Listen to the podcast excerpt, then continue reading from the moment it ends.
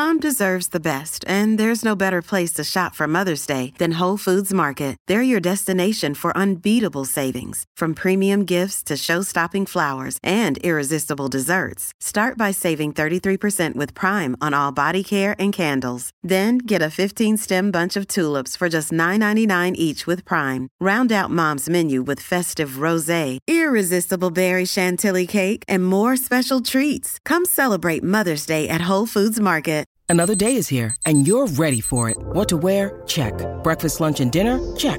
Planning for what's next and how to save for it? That's where Bank of America can help. For your financial to-dos, Bank of America has experts ready to help get you closer to your goals. Get started at one of our local financial centers or 24/7 in our mobile banking app. Find a location near you at bankofamerica.com/talktous. What would you like the power to do? Mobile banking requires downloading the app and is only available for select devices. Message and data rates may apply. Bank of America N.A., member FDIC. Hello, everybody. This is Marshall Poe. I'm the editor of the New Books Network. NBN listeners like to read books and buy them. So we thought we'd tell you that right now, our friends at Princeton University Press are having a remarkable site-wide sale. You can get 50% off books, including ebooks and audiobooks, with the code 50, F-I-F-T-Y, at checkout until May 31. You can save some real money on Princeton University Press books. I encourage you to go there and check it out. Welcome to the New Books Network. Hi, everyone, and welcome to the New Books Network Animal Studies channel. My name's Kyle Johannsen, and I'm a host on this channel. Today, I'm very happy to be interviewing Rachel Robison-Greene. Rachel is assistant professor of philosophy at Utah State University, and today we'll be discussing her book, Edibility and in Vitro Meat: Ethical Considerations. This book was published in 2022 by Lexington Books. Welcome to the podcast, Rachel. Thanks for having me. Yeah, it's great to have you. So could you please tell us a bit about yourself, such as where you're from, what topics you work on, or anything else you think the listeners might want to know about you? Sure. I'm from Utah, and then I went to UMass Amherst for my graduate program and then ended up back in Utah. I'm an assistant professor of philosophy at Utah State University. My areas of interest initially weren't in animal ethics, although the very first paper I ever wrote in philosophy was on the topic of animals and the badness of death. And so here I am working on this far in the future. So I must have retained an interest in that. But my background is in metaethics and in cognitive psychology. I've worked on issues pertaining to introspection quite a bit. And that led me to my interest in non-human animals, because I feel that in the literature, animals are treated as if they don't have rich cognitive lives, as if they aren't capable of things like identity, autonomy, as if they can't have meaningful lives, and so on. And so I started pursuing some related questions to those that I addressed in my dissertation, and then just sort of got hooked on the animal ethics literature and started working on that. Okay, cool. Well, I mean, I'm glad you're working on topics in animal ethics. I think it's a really important area. So you do, I guess one thing I want to ask a little bit about before we start talking about the book itself is your work in stuff related to public philosophy, because it sounds like that is just something you've devoted a huge amount of time to. And I mean, some of the stuff you've worked on is stuff in the philosophy of pop culture, but I guess that's pretty closely related to public philosophy. It's maybe even like an area, you could think of it as an area of public philosophy or a kind of public philosophy. But yeah, so you've done, so like, for example, you're a public philosophy series editor for the American Philosophical Association's blog. You're the secretary of the Public Philosophy Network. For a while, you've been a co-host on the I Think Therefore I Fan podcast, which is a philosophy of pop culture podcast. And you co-edited a bunch of volumes from Open Court's Popular Culture and Philosophy book series.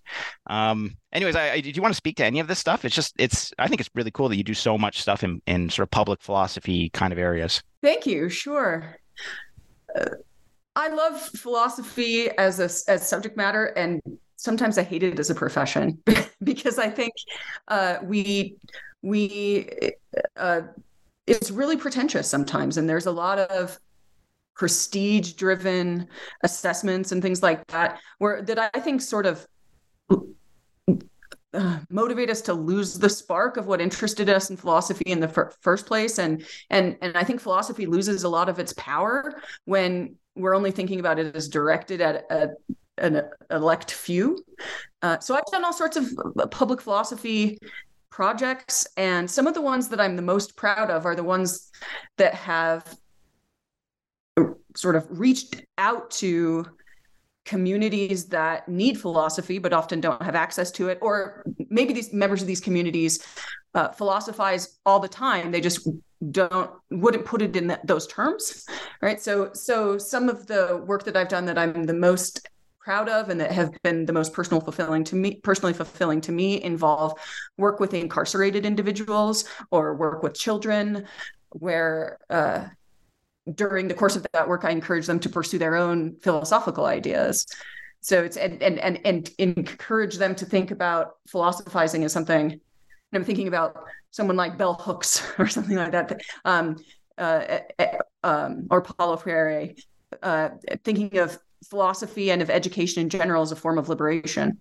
And so I'm far more motivated. I'm far more passionate about thinking about philosophy that way than I am about thinking about philosophy in terms of, like, you know, publishing a paper that 6 people will read. And that's not to say that I don't publish in peer-reviewed journals or that I don't care about that aspect of the profession, but it's not the aspect of the profession that excites me the most. Yeah, no, that's my impression of you. I mean, like, today we're going to talk about a monograph that you wrote, and monographs are academic publications that are often not intended for an entirely general audience. But even in this, like, academic book you wrote, I think that your affinity for and skill with public philosophy came through, because you wrote the book in a way that was really engaging and accessible. And often philosophy monographs are not like that.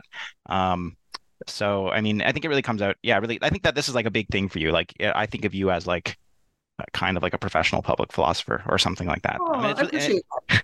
It's really great that you do that too, because I think you're absolutely right that it's bad when philosophy is just a bunch of people sitting in a metaphorical ivory tower, going to each other's talks and reading each other's papers. And that kind of mentality within philosophy is probably partly or largely responsible for the discipline's decline, because it is declining, I think, in various ways. So people like you are helping to keep the discipline alive. Oh, thanks. I really appreciate that. I mean, I hope that people, one thing that I'm noticing though, is that, like, even within the APA, there seems to be some realization that this is happening. And I think in part, it has something to do with the political moment that we're in, where the public could really benefit from having access to philosophy, from seeing modeling of what discourse would look like that isn't so toxic. And so for me, and I hope for others, I think for many others at this point, it starts to seem kind of pointless to be engaging in philosophy, but without using philosophy to solve the world's discourse problems and to solve the world's other problems as well. I mean, this is an academic book, but I view this issue, I mean, in vitro meat really might be the wave of the future. And so I think a book like this needs to be written in an accessible way for folks who want to think about what that future might look like.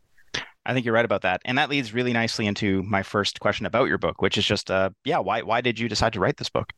I decided to write this book just when I encountered the concept originally. So I had written some other things in animal ethics and was frequently looking at news media that dealt with emerging technologies and issues pertaining to animals. And when I encountered the in vitro or cultured meat articles and then looked at the comments, I could see that there's quite a bit of outrage over it for various reasons coming from all sources. And so I thought, oh, this is a really interesting issue, and wrote some papers on it, brought them to conferences, wrote some public philosophy on it, and then eventually decided to write the book. Okay, right.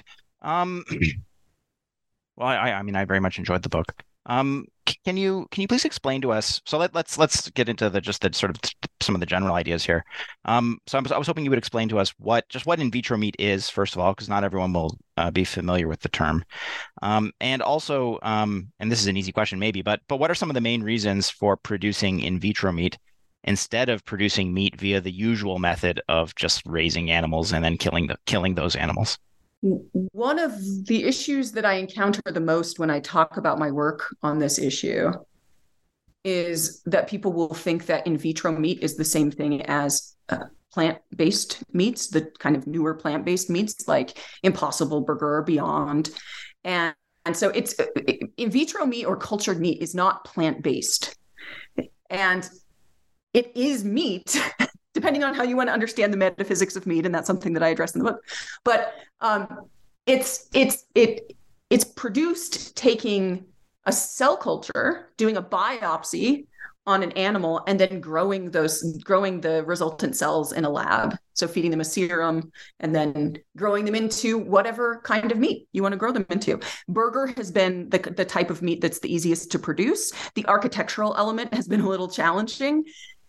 And so, but that's getting better as well. So we can now produce all kinds of meats in vitro. And then the reasons that one might have for switching to in vitro meat are, I think there are at least two primary ones, actually three primary ones. So one is, has to do with animal welfare. And I tried in the book to be fairly neutral with respect to moral theory, because I think that most, if not all, of the dominant moral theories could actually come down on the side of the production of in vitro meat. But so animal rights, animal welfare, depending on how you're wanting to think about it. I mean, I'm sure that all of your listeners are familiar with the sad fact of our world that most of our meat is produced in factory farms and under really, really awful conditions that cause lots of suffering for animals. And so ending animal suffering is one reason to go this route, because this need not be a painful procedure for animals, and we could allow animals to live flourishing lives and produce in vitro meat at the same time. So that's one of the concerns that gives rise to this kind of policy. And another one is the environment. So industrial animal agriculture is one of the biggest contributors to carbon and methane emissions, and so, and also to deforestation and to destruction of soils in various ways. And so industrial animal agriculture is very environmentally unfriendly. And then finally, I think that switching to in vitro meat is good for health. I'll emphasize human health. It's good for health for a number of reasons. One is that scientists in the lab have a little bit more control over the content of meat, over the composition of meat, and we're not putting the same sorts of hormones and things like that into the in vitro meat that are going into the meat produced via industrial animal agriculture. And then it's good for health in another way, both for the health of humans and non-human animals, because pandemics are often zoonotic. So they often arise as a result of close interactions with non-human animals. Mm-hmm. Okay, right, yeah. So at least the case against like industrial animal agriculture and for finding an alternative of some sort is like really overdetermined. There's just this like huge number of important reasons for rejecting industrial animal agriculture as a way of getting food. And we'll get in. Yeah, I guess we'll get into some more of this stuff as we keep talking. Because there's these three really kind of fairly distinct reasons. We got environmental reasons, animal welfare / animal rights type reasons, and then human health reasons. I mean, they're not all entirely distinct, but it'd be, I guess, conventional to distinguish all of them. Okay, good. So in a couple of chapters in your book, you compare the possibility of transitioning to in vitro meat with the alternative possibility of just abolishing the use of animals in agriculture entirely. On the one hand, you argue that it's possible for a system that includes in vitro meat to be respectful of animals' rights. And in this way, so transitioning towards in vitro meat is in one respect similar to abolition. Both are respectful of animals' rights. On the other hand, though, the reasons you give for transitioning to in vitro meat instead of abolishing animal agriculture, those reasons, as you note, belong to non-ideal theory. And so transitioning to in vitro meat is in one respect dissimilar to abolition. I was hoping that you would explain to us why you think we should, all things considered, transition towards in vitro meat instead of just abolishing animal agriculture. Well, the primary reason is I don't think that we're going to abolish animal agriculture, industrial animal agriculture. I think that polling demonstrates that that's extremely unlikely. So even if the world's the numbers of the world's vegans and vegetarians are increasing, the percentage of the population, you know, of vegans and vegetarians as compared to meat eaters is is not increasing because there are more and more meat eaters as citizens of or inhabitants of countries that may have previously not been able to have access to meat for socioeconomic reasons, increasingly have access to meat and become meat eaters. And so the numbers of meat eaters are on the rise. And so I think it's one thing that I pursue in my book, is, and this is something that's been noted at length, of course, by thinkers like Carol J. Adams. I think that there are identity relations that exist between people and meat, in particular, identity relations that exist between masculinity and meat eating that would make it very challenging to convince, 50% of the world's population to switch to plant-based foods. So I just think it's tremendously unlikely that would ever happen. And so if we really want to treat animals with respect, to end the tremendous amounts of suffering that occurs in industrial animal agriculture, I think that we have to create market alternatives. I think that's our best chance. Okay, right. Yeah, thanks. So I guess the thought is abolishing the use of animals in agriculture would be great, but it's just way less feasible than transitioning towards in vitro meat.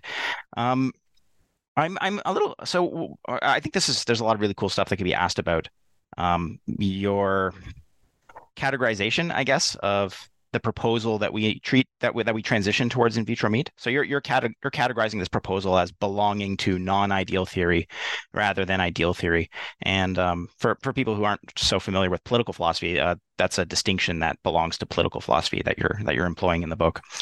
I think so. One question I have here about categorizing about the idea that transitioning towards in vitro meat is non-ideal. One question I have here is just the respect in which it's non-ideal, because I understand that you think it's much more feasible to transition towards the use of in vitro meat than it is to abolish animal agriculture, and that's one of the sort of like characterizing features of non-ideal theory. Non-ideal theory is very much concerned with feasibility constraints, but I think another feature of non-ideal theory is that, in order for a proposal to be non-ideal, it must be in some respects less desirable than proposals that belong to ideal theory. Like proposals under non-ideal theory, in order to belong there, kind of need to realize our shared moral and political values to a lesser extent than the stuff in ideal theory would if it were ever implemented. One question I have here is just like, what's kind of less desirable about transitioning towards in vitro meat? And I guess possibilities might be that there'd be some very negligible small harms done to animals whom we extract cells from for purposes of growing flesh. Maybe those small harms are kind of non-ideal to have to commit those harms. I suppose another thought would be that people who are eating in vitro meat are in some way less virtuous than people who just eschew meat entirely and only eat plant-based stuff.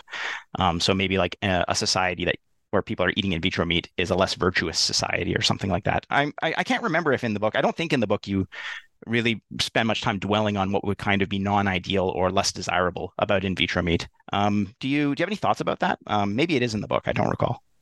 It isn't. I think that's a great question. I think it's a fair critique of the way that I've cast this. It reminds me, there's an analog, I think, in the abortion discourse, which tends to be something like, you hear people who are pro-choice frequently saying something like, or at least around here, I live in a more conservative area, so the pro-choice people are maybe a little bit more timid in their pro-choice attitudes. So they'll say something like, I respect a woman's right to choose, but I think we should make abortion rare. And it's like, but why? If there's nothing wrong with abortion, why do we need to diminish it? So I'm thinking there's a similarity there. What would make the in vitro meat proposal a proposal coming from non-ideal theory if there's really no significant harm or nothing wrong with creating in vitro meat in the first place? I guess my initial inclination was to go in the direction that you just mentioned, which would be kind of the virtue perspective. So, I think there's an argument to be made that that we're not at this point in human development very good at being virtuous environmental citizens in a variety of ways. And also we're at this stage in our development, and maybe even by our nature, we tend to be violent and hostile. And that might, there's some reason to think that has something to do with identity relations to meat in the first place, that sort of attachment to violence. And so that if we abandon even the need to eat flesh in the first place, then the desire to eat flesh in the first place, then we're, sort of detaching ourselves from our more violent roots. But I don't know. I think that's a fair critique that this could not count as a non-ideal theory at all. But I'm willing to consider that. That seems like a plausible criticism. Well, I mean, I guess one could definitely take it in a critical direction. I think what I was, I think I just meant it as like a completeness issue. It was like, I assume there's an answer here, and it just needs to be fleshed out or something. Yeah, fair. And I think that the virtue answer is a good one, and I think it raises questions about how like the distinction between ideal and non-ideal theory should be understood. So like what we have with in vitro meat, and I think you're right, it's a society where the only meat available is in vitro meat is going to be a fully rights-respecting society. And so we'd normally say that that's just a just society. And that sounds perfectly ideal. But a perfectly just society isn't necessarily a morally perfect society. There might still be moral imperfections of different kinds within a perfectly just society. And I think all that shows probably is that justice is only a part of morality. It's not like everything there is to morality, and it's not the only thing we care about. But that, I mean, that would, getting into that a lot would take us really far afield, I think, from like the subject matter of your book. Those are interesting questions. Yeah. Well, okay, here's, and I'll move on in a moment, but another related question, and this is more on the non-ideal side.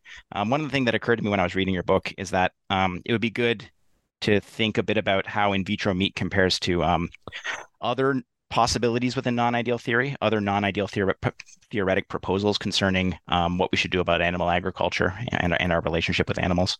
I think we'll get into that a little bit more later on in our discussion, but I think maybe the most obvious thing to ask about non-ideal theory and animals is like how would your in vitro meat proposal compare to just like welfarist reforms that don't try to abolish animal agriculture. They just try to make the lives of animals in factory farms and whatnot a little bit better by like increasing cage sizes and prohibiting things like tail docking and debeaking and other such really painful procedures. I'm curious as to what you think about this. I mean, I guess what occurred to me is probably like welfarist reforms are probably more feasible than fully transitioning towards in vitro meat, maybe almost certainly more feasible, but like quite a bit less desirable because they're not rights respecting. Like welfarist reforms still involve rights violations, or they'd still be part of a system that commits rights violations. And also like welfarist reforms risk humane washing animal agriculture, and thus risk like entrenching rights violating forms of animal agriculture. So, I mean, in some respects, maybe welfarist reforms, they're a little better than in vitro meat because one of the things we care about in non-ideal theory is feasibility. But I guess we care about other things too. So, do you have any thoughts about this, like how in transitioning towards in vitro meat compares to welfarist reforms? Sure, I would like to think that it's not a form of a welfarist reform, just because instead of making life less miserable, we're just eliminating the misery. So I like to think, as I mentioned before, I'm viewing this as a position that I think can be palatable to adherents of all of the main moral theories. And so where I think welfarist approaches are just palatable to utilitarians or consequentialists or something like that. Because I do think, I think that the concerns that you raised are spot on there. That's exactly how I would categorize it, is that I think that welfarist reforms have a tendency to entrench bad, the behavior that we should really be trying to stop. And so the goal should be eliminating the kinds of unnecessary suffering caused by factory farming entirely, not on just kind of making it a little bit better. Okay, right. Okay, so moving on. So what are some of the main social and political barriers that stand in the way of transitioning towards in vitro meat? I think there were multiple chapters in your book where you identify barriers. There are all sorts of barriers. I would say that in the research for my book, this was probably the most interesting stuff. And in part, that was just sort of, I think some of these features of our social lives were obvious to everyone before, but for me, they were new revelations. So I'm just, the way that meat eating is perceived by, according to gender, right? So of course, The Sexual Politics of Meat is a really great book on this topic that I would recommend everyone read if they haven't, because you can't unsee what you see in that book, I think.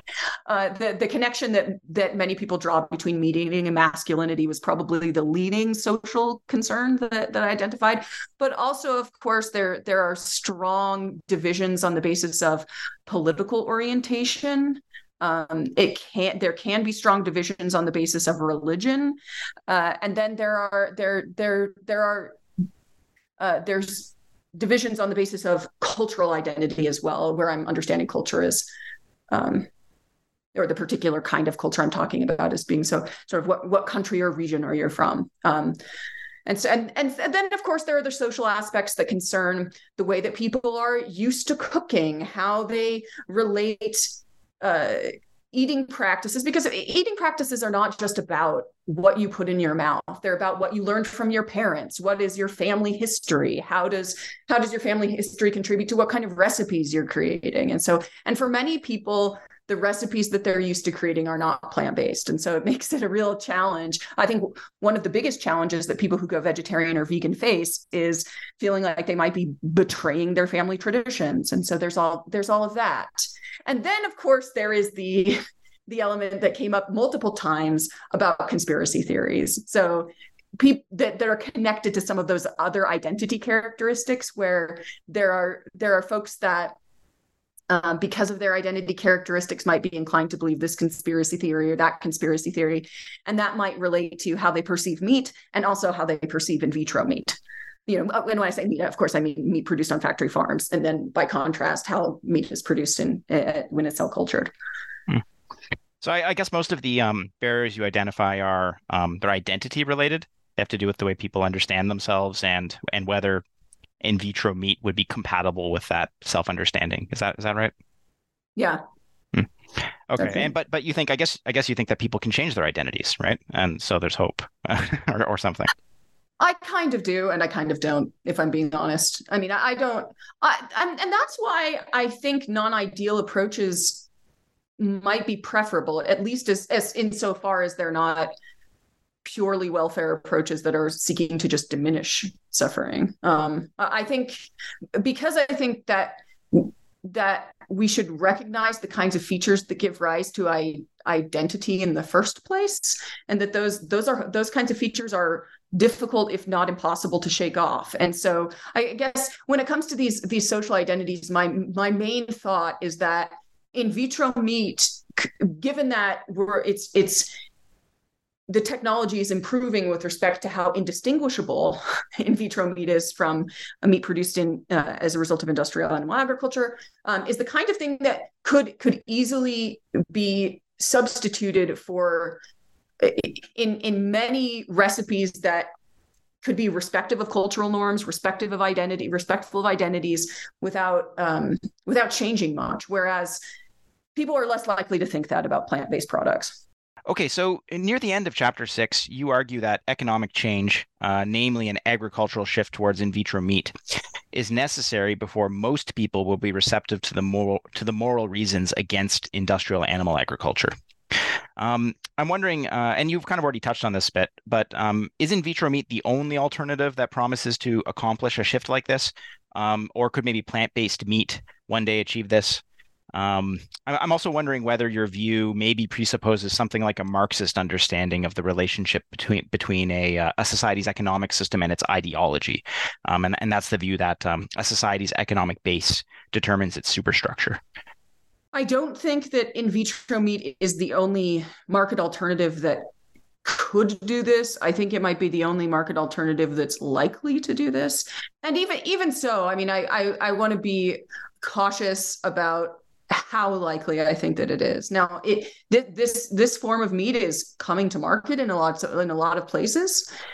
So we do have good reason to think that it will actually occur. It has occurred in some countries already.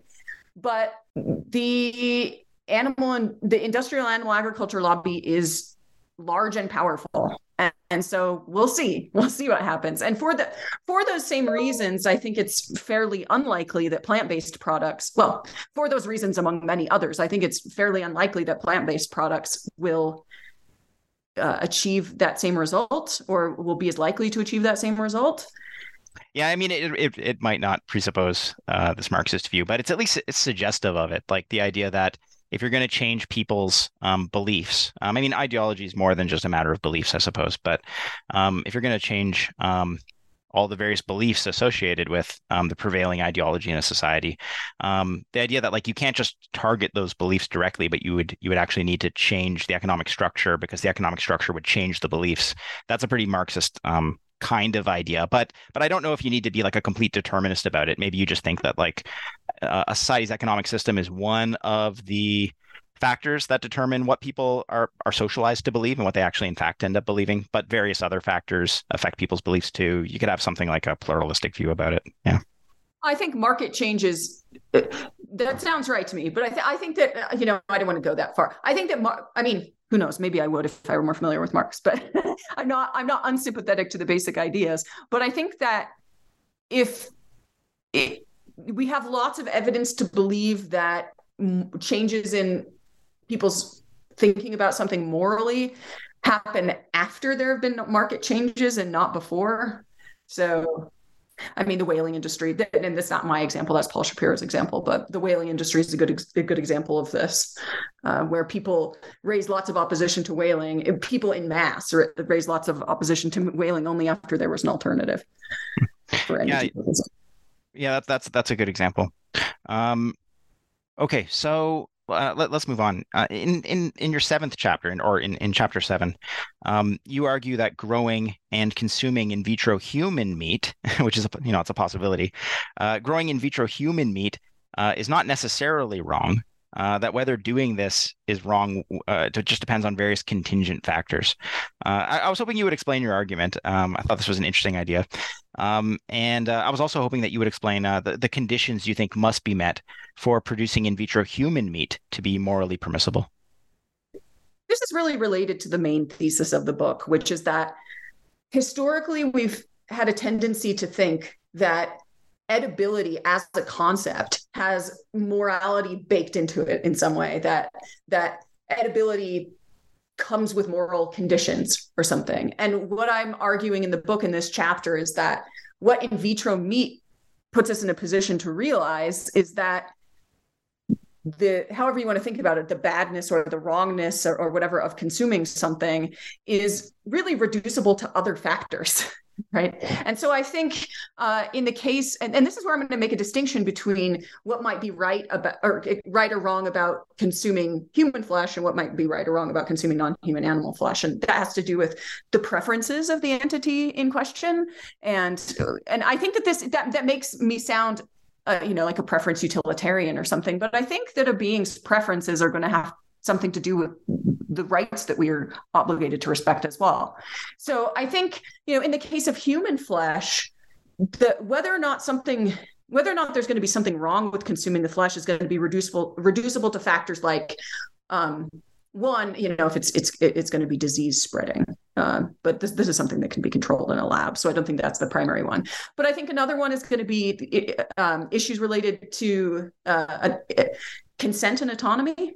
So it might be wrong of me to take the cellular material from grandma and turn it into a burger if that's not something that grandma wants to happen to her body. But because she's the kind of being that's capable of having preferences with regard to her cellular material. And you might think too, so that's kind of that's a consent autonomy kind of thing. You might think that's more deontological. But there are other concerns. You might think the motivation behind eating human flesh matters. Like, for example, if someone is fetishizing human flesh and eating it because they think doing so demeans another person, right? In the way that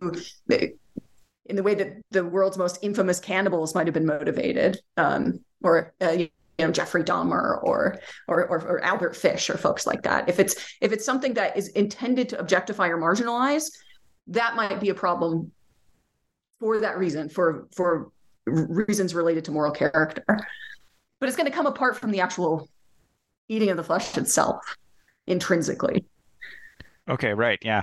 I guess on the one hand, it's just interesting to just think about this maybe for theoretical reasons. Maybe there's some like philosophical insights that can be drawn from the question of like, when is it okay to eat human meat or meat that's been grown from human cells? But one thing that occurs to me that's maybe worth mentioning is that there's an argument against in vitro meat out there that that the possibility of growing human flesh sort of counters, I think.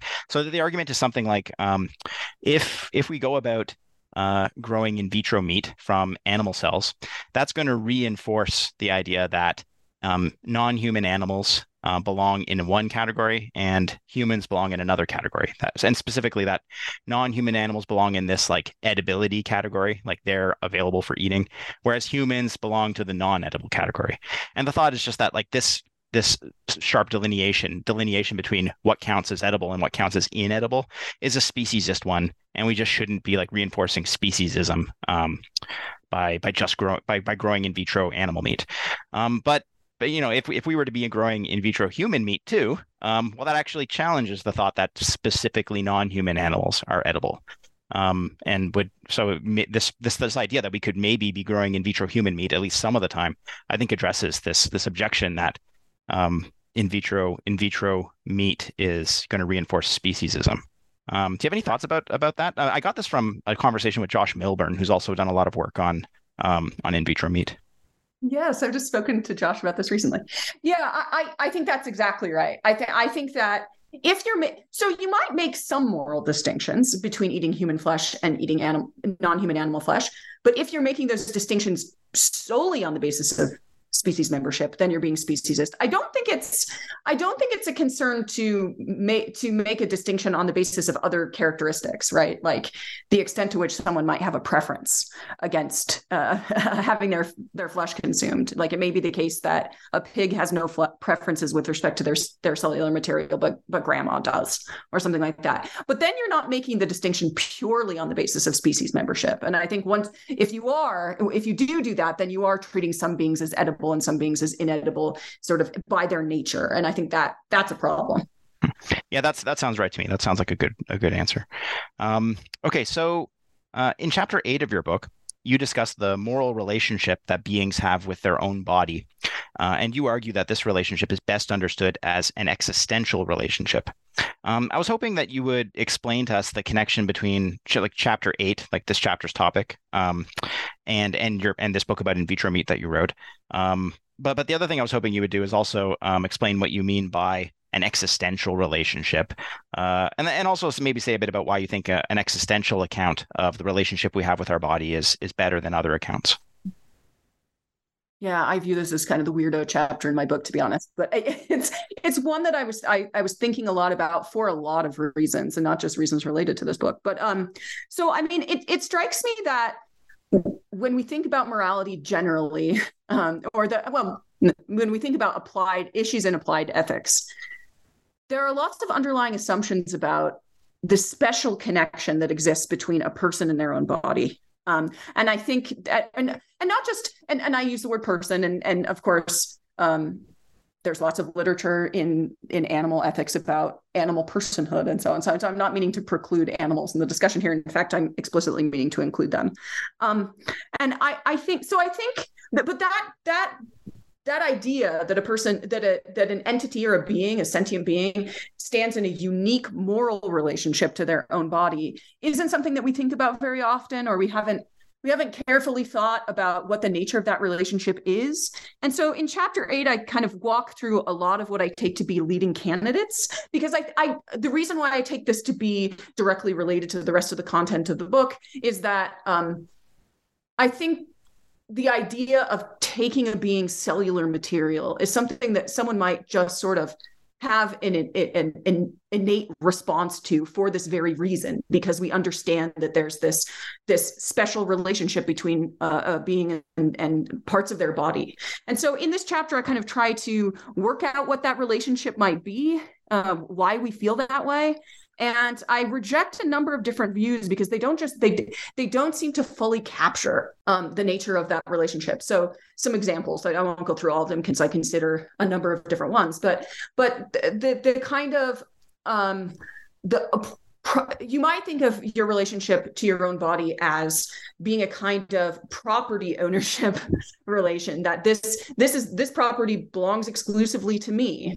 But of course, lots of things belong exclusively to you. So your relation to your own body doesn't seem to be fully captured by that. There's something more to it, I think, in a way that when we hear, for example, that Henrietta Lacks' cells were used to in medical research without her consent, it seems to be about something, even though that those cells weren't part of her body anymore, our reaction to it seems to be, well, it's not just that they took her property, right? It's not just like they took, I don't know, a brick from her house or her shoe or something. It's a part of her body. We tend to have an especially strong reaction to that.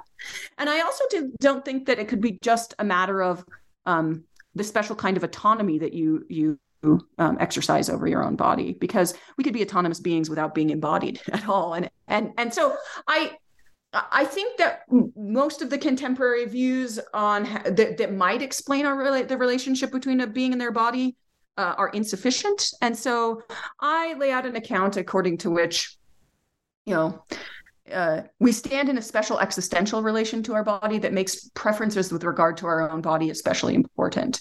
And so that's used to explain why there might be moral objections to eating human flesh that don't exist with respect to the flesh of non-human animals, because humans might have special preferences with regard to parts of their body that non-human animals don't have. But we do need to be respectful of the preferences that non-human animals do have with respect to their bodies, but just cell culturing doesn't happen to be one. Mm-hmm. Yeah, I guess for most non-human animals, the main preference they might have is just like, make sure you don't hurt me too much when you're extracting cells. So like extracting cells via a very painful method would be bad. And maybe also, like, obviously if you're going to have an animal around who is going to be contributing cells, they need to be living a flourishing life. So don't keep them in like a cage or something. Make sure that for whatever type of animal they are, the various conditions needed for a flourishing life are met. But I think you're right. That is an important difference between non-human animals and human beings. Non-human animals presumably don't have preferences about what you do with their cells. But I don't know. I'm sure one could. Maybe we'll turn out to be wrong. I don't know. Maybe chimpanzees and dolphins keep amazing me. I'd be a little surprised if even the most cognitively impressive animals cared about what you did with their cells. But maybe I'd end up being wrong about that. I'd be surprised too. But always open to counter evidence. Yeah. Okay. So I see how the role of this chapter in your book. It's sort of you make you have this moral judgment, a considered judgment about there being an important difference between non-human animal in vitro meat and human in vitro meat, and this chapter provides like a theoretical support or grounding for that considered judgment. That's right. Okay.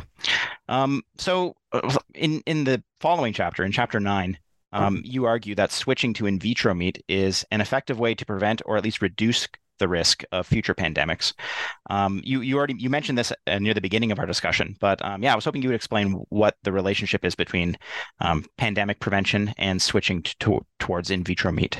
Sure. Just to put it succinctly, when animals are crowded together in small spaces, it often gives rise to disease, including pandemics. And so if we have fewer animals in really tight spaces, then all the better for the prevention of pandemics. And this chapter was really interesting for me to write because I wrote it during a pandemic.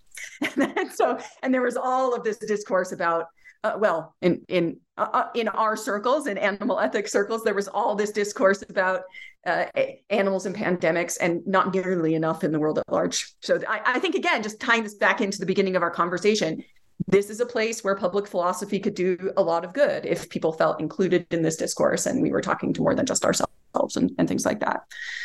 Mm-hmm. Yeah, no, that, yeah, right. I think this is, pandemic prevention is of considerable interest to the public. I mean, we just went through a pandemic, so being able to connect what we're working on to pandemics is a great way of engaging with things that concern the public. I guess another thing I'd add to what you said, I can't remember, maybe this was in the book too. I actually don't remember. But I know one of the things about eliminating industrial animal agriculture, or maybe just reducing its size quite a lot. And I think this would happen too if we specifically did that by switching towards in vitro meat. We wouldn't need nearly as much feed crops for animals. I guess we still would need some animals around to extract cells from, but the number of animals we'd need presumably would be like way fewer than the number of animals needed when you're raising them for slaughter. So like a society that's getting all of its meat via in vitro meat is probably not going to need nearly as many cell contributing animals, not going to need nearly as many animals alive, which means way less feed crops are necessary, which I think means like just less habitat encroachment and less interactions with wild animals, which probably also connects to pandemics, because like it's anytime you look at any particular disease, it's always a slightly different story, but quite a lot of diseases seem to have come from like some wild animal that like bit a farmed animal, and then that like disease that got transmitted gets bumps around all the farmed animals, and then it goes to humans eventually. And like, so like often wild animals are kind of part of the story. And yeah, just the idea that like we won't need nearly as much land if we just reduce the number of farmed animals around. I think that connects to pandemic prevention too. Yeah, absolutely. Yeah. I mean, there might be, if this was a method of meat production that spread throughout the world, then there would be less motivation to try to get meat in places where in places where we usually don't go, right? And we're not used to the diseases that the animals are exposed to there. Mm. Yeah. Well, so I've taken up a lot of your time. I'd like to thank you again for joining us to talk about your book, Edibility and in Vitro Meat: Ethical Considerations. Your book was published in 2022 by Lexington Books. The only other question that I have for you is whether you're currently working on any projects, and if so, what are you working on? Right now, I'm working on two papers, and they're both on epistemic injustice. So, and they're both in kind of different areas. One is probably more relevant to listeners to the podcast than others, but I'm working on one pertaining to epistemic injustice and non-disclosure agreements. I'm giving a talk on that in a week or so. And then, but on the topic of animals, I'm working on a paper related to animals and also epistemic injustice. Hmm. Okay, great. Well, good luck with that project. Thanks so much. Yeah, great. It was nice talking to you. You too.